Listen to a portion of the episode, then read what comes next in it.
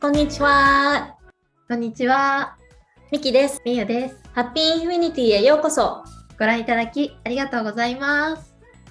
はーい。はーい。始まりました。ありがとうございます。いよいよ年末ですね。そうですね。もう12月なんかあっという間でしたけども、うん入っちゃいましたね。うん2月入っちゃいましたね。本当ですね。あの、日本だと12月といえば大晦日といえば大掃除だと思うんですけど、なんかみゆさん大掃除で何かされたり準備とかしてますか？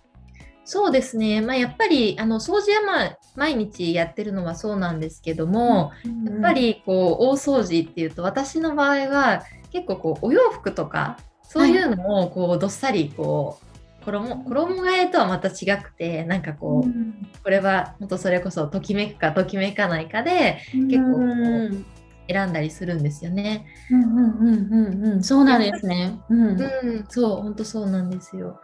ぱりお洋服って結構こうかさばるじゃないですか。うん、そうですね。が断捨離で手放すと結構気持ちがすっきりするんですよね。わかります。もうだからあやっぱり大切だなってなんかすごいね思います私は。そうですね。本当そうですよね。断捨離ね、大大事ですよね。うんそうですうね。んミキさんも何かこう断捨離とかされたりしてます？最近しましたね。最近あの結構もう物とか、はいえーお洋服とか、あと食器とか使わないなんか家電系とか全部片付けました。うんうんうんうん。なんか捨てるのがこう結構このなんていうか私結構リサイクルあの、うん。なんていうか分別のリサイクルをすごいしてしまうしてしまうというか地球のゴミを増やしたくないって思っちゃうから、だからなんか結構あのゴミを増えないようにすると、うん。やっぱりなんか新しいのでもどうしても買うから増えるじゃないですか。うん。で手放す時がすごく難しいんですよね。うん。確かに。うん、なんかゴミになっちゃうって思うと。で、だからそう思うとなんか手放せなくて結構溜まってきてたりしてたんですけど、うんちょっと思い切って、うんあの手放してみることにしたら本当すごいすっきりしました心が。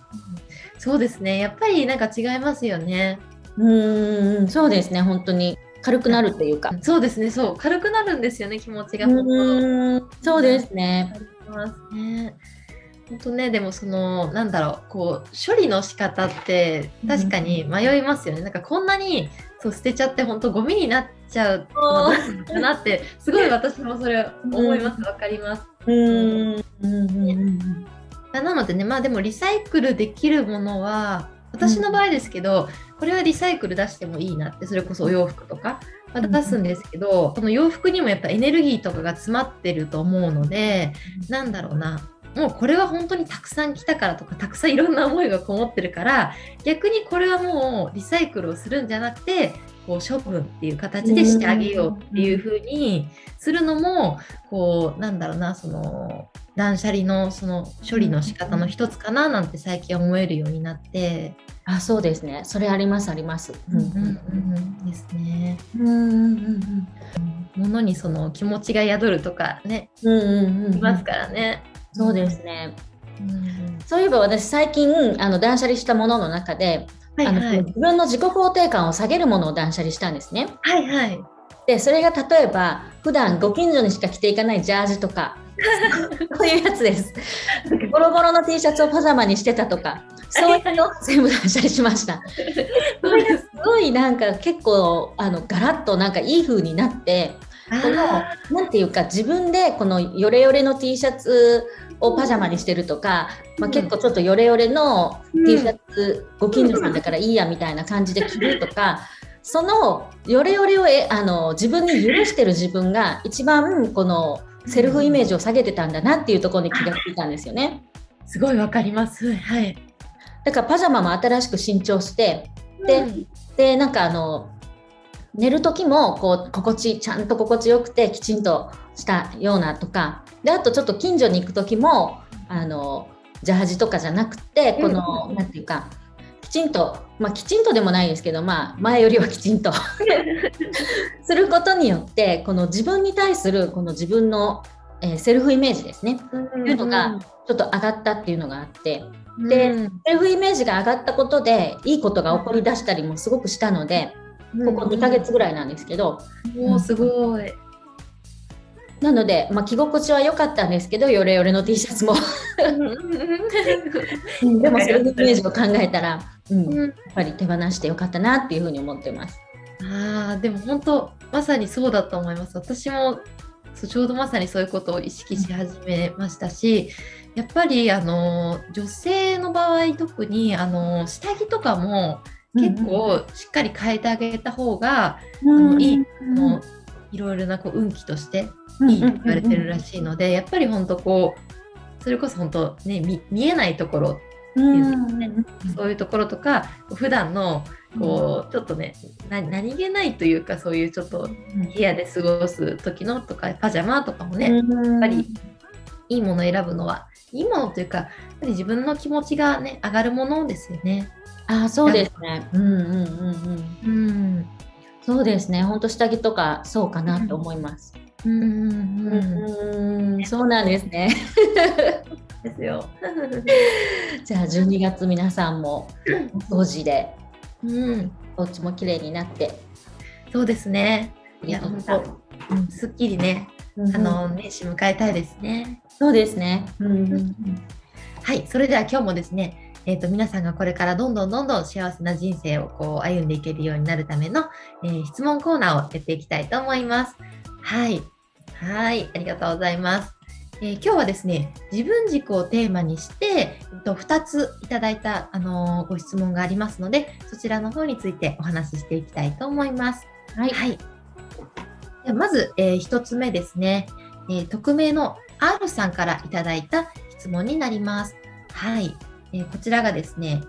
自分軸に戻る方法っていうことなんですけれども、はい、そうですね、まあ、これについてこう自分軸に戻る方法何かこうよかったらミキさんのからこうお話を聞いてみたいんですけれども。はい。そうですね。自分軸に戻る方法なんですけれども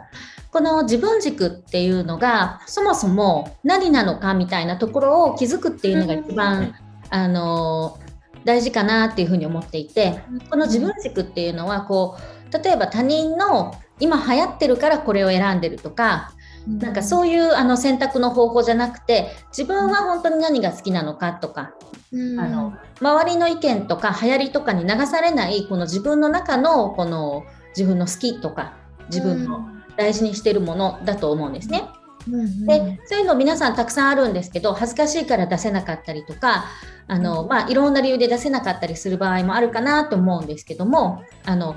でそれをなんかあんまりこう隠していると恥ずかしいから出せないとかあこっちの人がこういいいいって言ってるからこっちの方がいいのかなとかあと何、うん、て言うか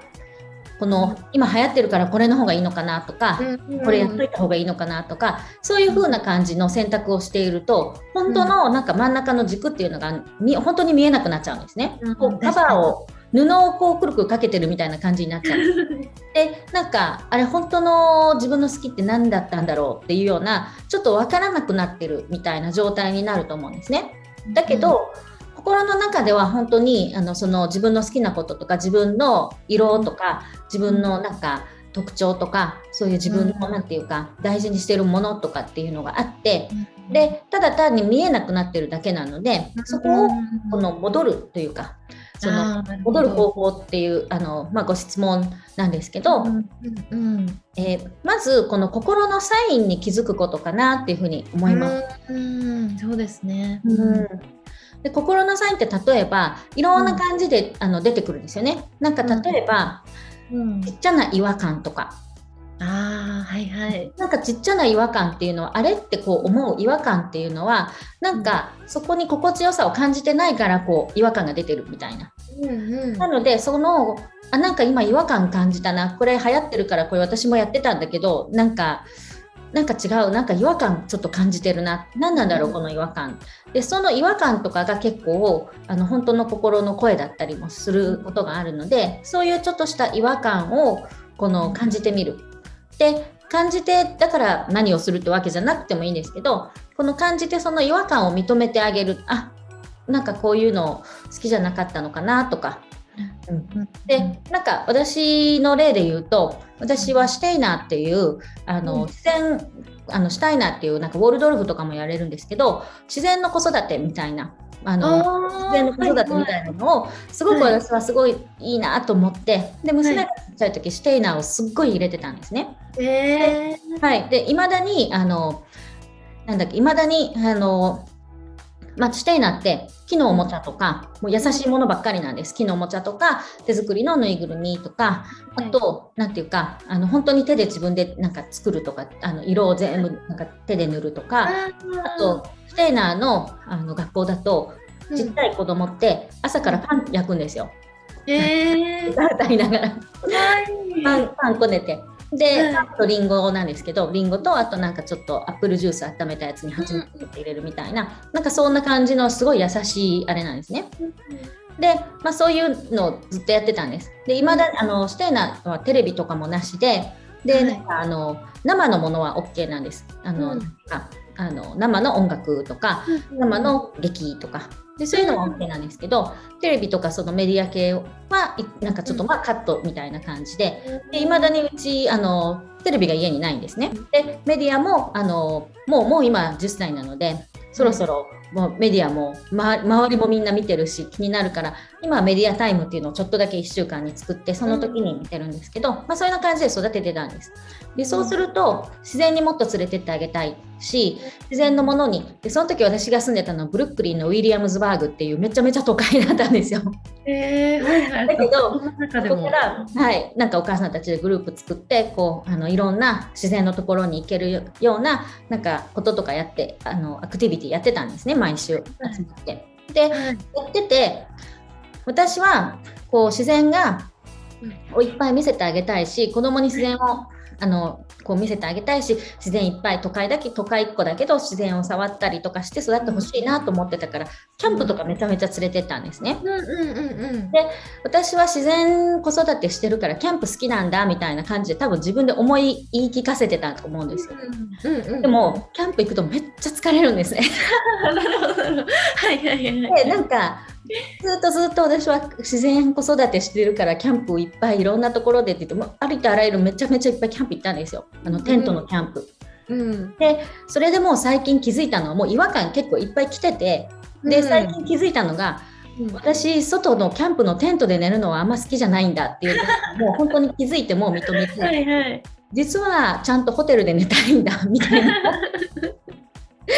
だからもう旅行行く時とかはもうテントは持たず、うんもうホテルか、もう Airbnb とかちゃんとうんベッド、ふかふかのベッドで寝るのが好きなんだっていうのに気づいたんですね。だけど自分で隠してたと思うんですよ。はいはい。でそこにずっと違和感が生まれてたんですよね。うんうん。だからそこを結構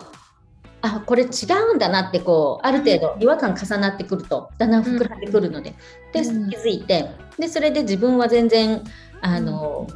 テント派じゃないホテル派だったんだっていうところにこう気づくと、結構なんかじゃあもうなんていうか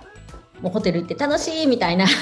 うんうんうん。なんかめっちゃ嬉しいやっぱりすごい最高みたいな感じでいいですね。そうそうそうなんです。なんかそういう感じになんか自分とのこのズレみたいな違和感っていうのが、まあ、一番最初に自分軸の,、うんあのサインかなみたいな感じで思ったりします。うん。いや、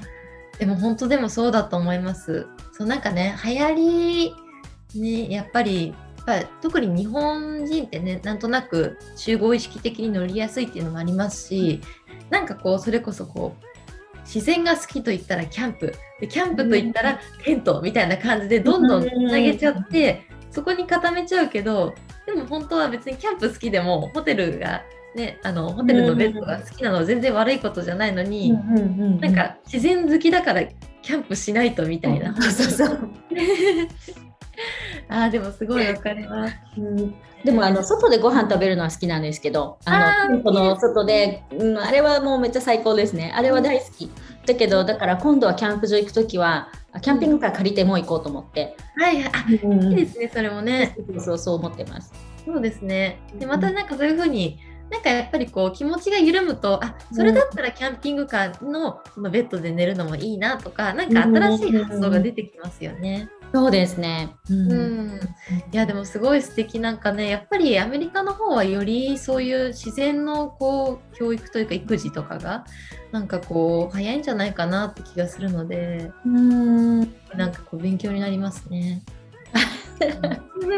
はい、なので違和感かなと思います。違和感をこう、うん、ちょっとした違和感を重ねて大事にしていくとその中に、うん、あ自分のなん。か軸があるん。だなっていうこういう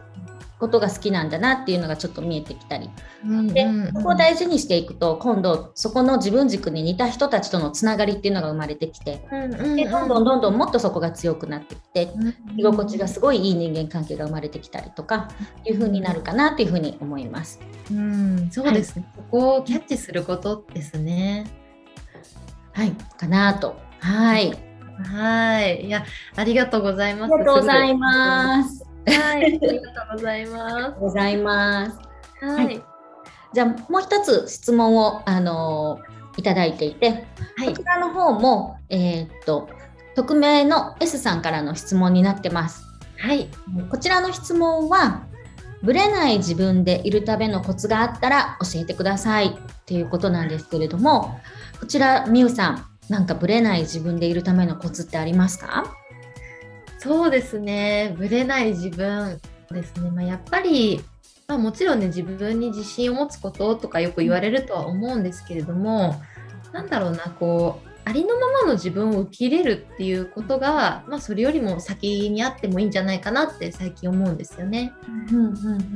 なんか自信をつけるって結構よくある言葉ですけどなかなか結構難しいなって思うんですよね。それよりもあのだから本当に外からこうつけるというよりは今あるものをこう精一杯満足するというか、うん、あこれでいいんだって思うと自分軸になっていくかなって思うんですよね。うん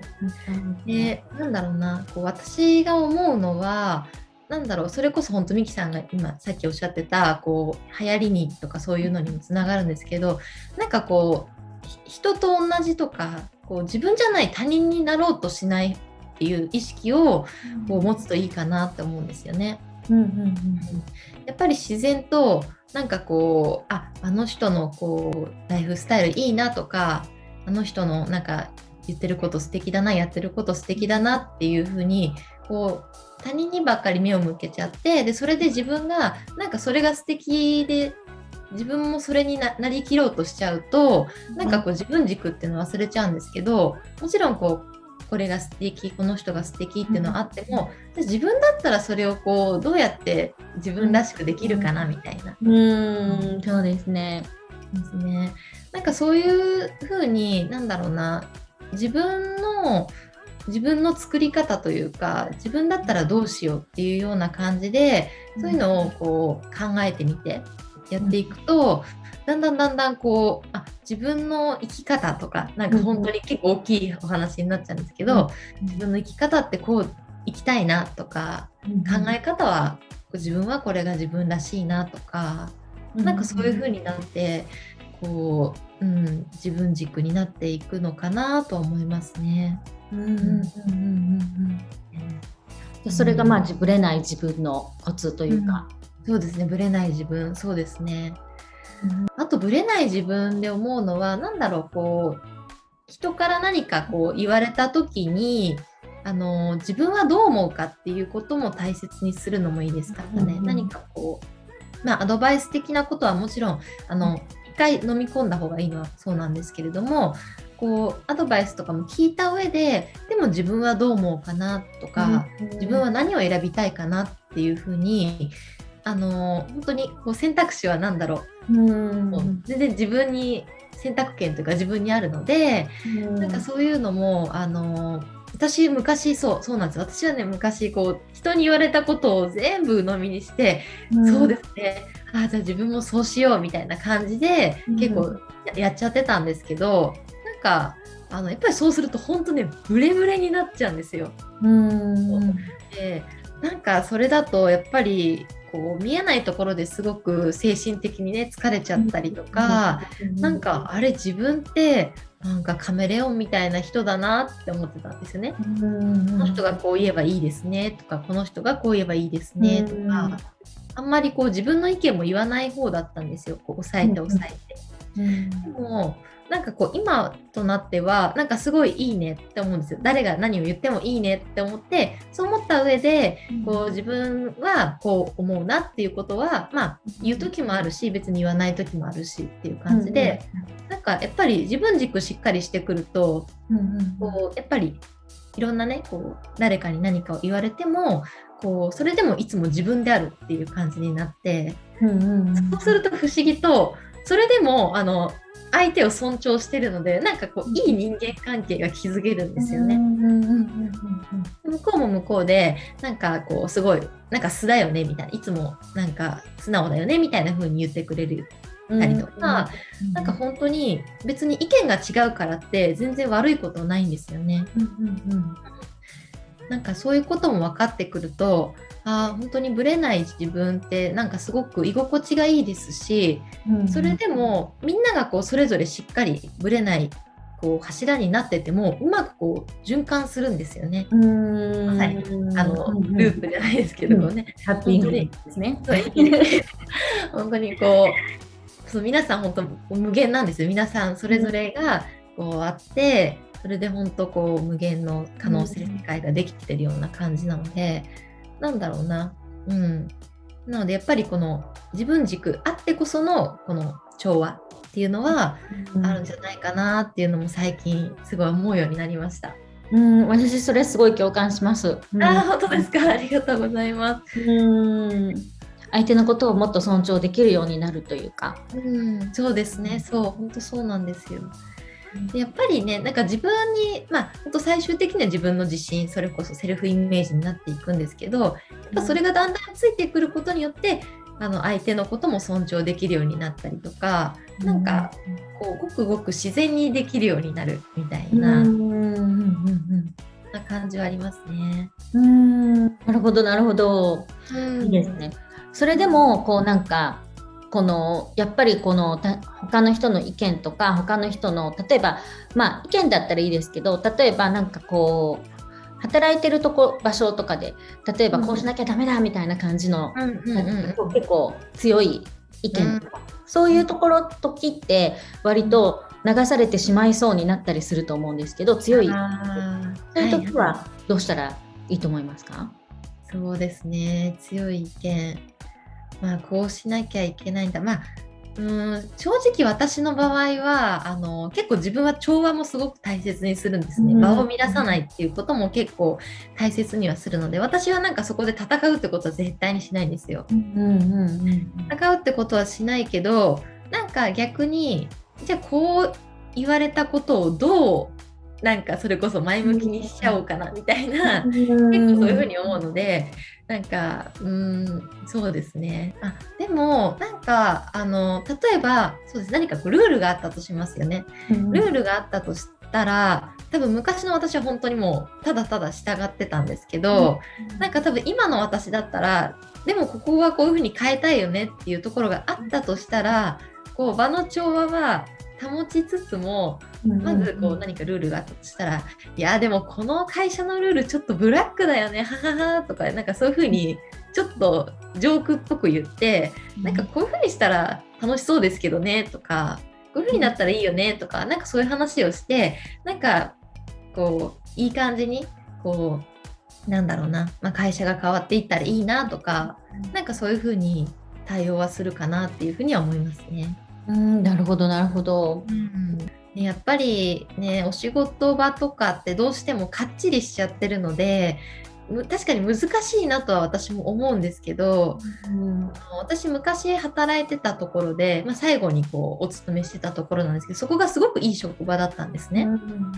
でそこの上司の方がすごくあのよく笑う方だったんですよ。うんうんうん、で何かこうこうクレームとかやっぱ時には起きるじゃないですかクレームが起きたりとかちょっとこのお客さん大変だなみたいなお客さんがこういた時とか来た時って、うんうん、まあ、事務仕事だったんですけどそういう、ね、こう問い合わせが来た時って結構みんな張り詰めちゃうんですよね。うん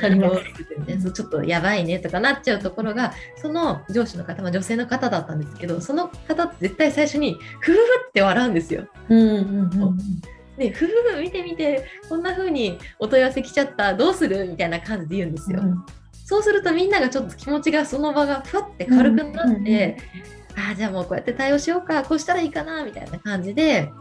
すごくあのいい感じに対応が回っちゃうんですよね。うん。からね、まあ、ちょっと話それちゃったかもしれないんですけどなんかそういうふうに、まあ、誰かに言われたこともそうですしそういう物事とかも一回ふふって笑ったりとかちょっとジョークっぽくしてみたりするとすごく軽くなるのでそうするとね何かこうなんだろうな見え方が変わるというか流れも変わっていくし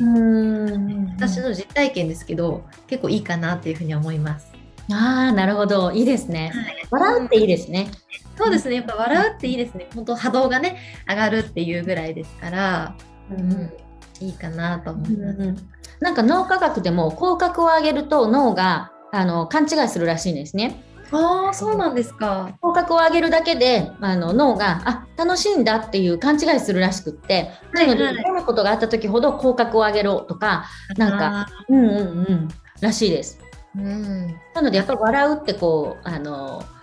笑よく笑う笑いヨガとかもありますよね。なんかよく笑うってやっぱ健康にもいいじゃないですか。うんうんうん。うんうんうんいやでも本当そうだと思います。やっぱりね笑いはいいですよね。なんか自分もそうですし、やっぱり相手もね、その誰かが笑ってたらなんかちょっと気持ちも前向きになるし。うんうんうんですねですね。うんですね。はい。ありがとうございます。素敵なありがとうございます。はい、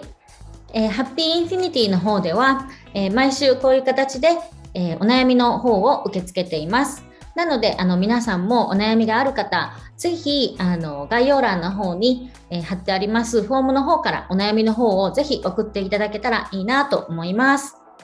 はい。ぜひともよろしくお願いします。お願いします。はい、あとですね、まあ、今後ともこういうふうに皆さんの、ね、人生がより良くなるような、まあ、お悩み質問コーナーとか、あとはこう何かね、それ以外の発信もしていけたらな、なんていうふうに思いますので、ぜひあのチャンネル登録の方もよろしくお願いします。で今日の動画がね、何かこう参考になったなとか、こういいお話聞けたなとかもし ちょっと思っていただけたらあのグッドボタンも押していただけると嬉しいです。はい、ありがとうございます。はい、それでは、えー、みんなで来週も幸せのループをつなげていこうということで、はい、はい、ハッピーインフィニティ。はい。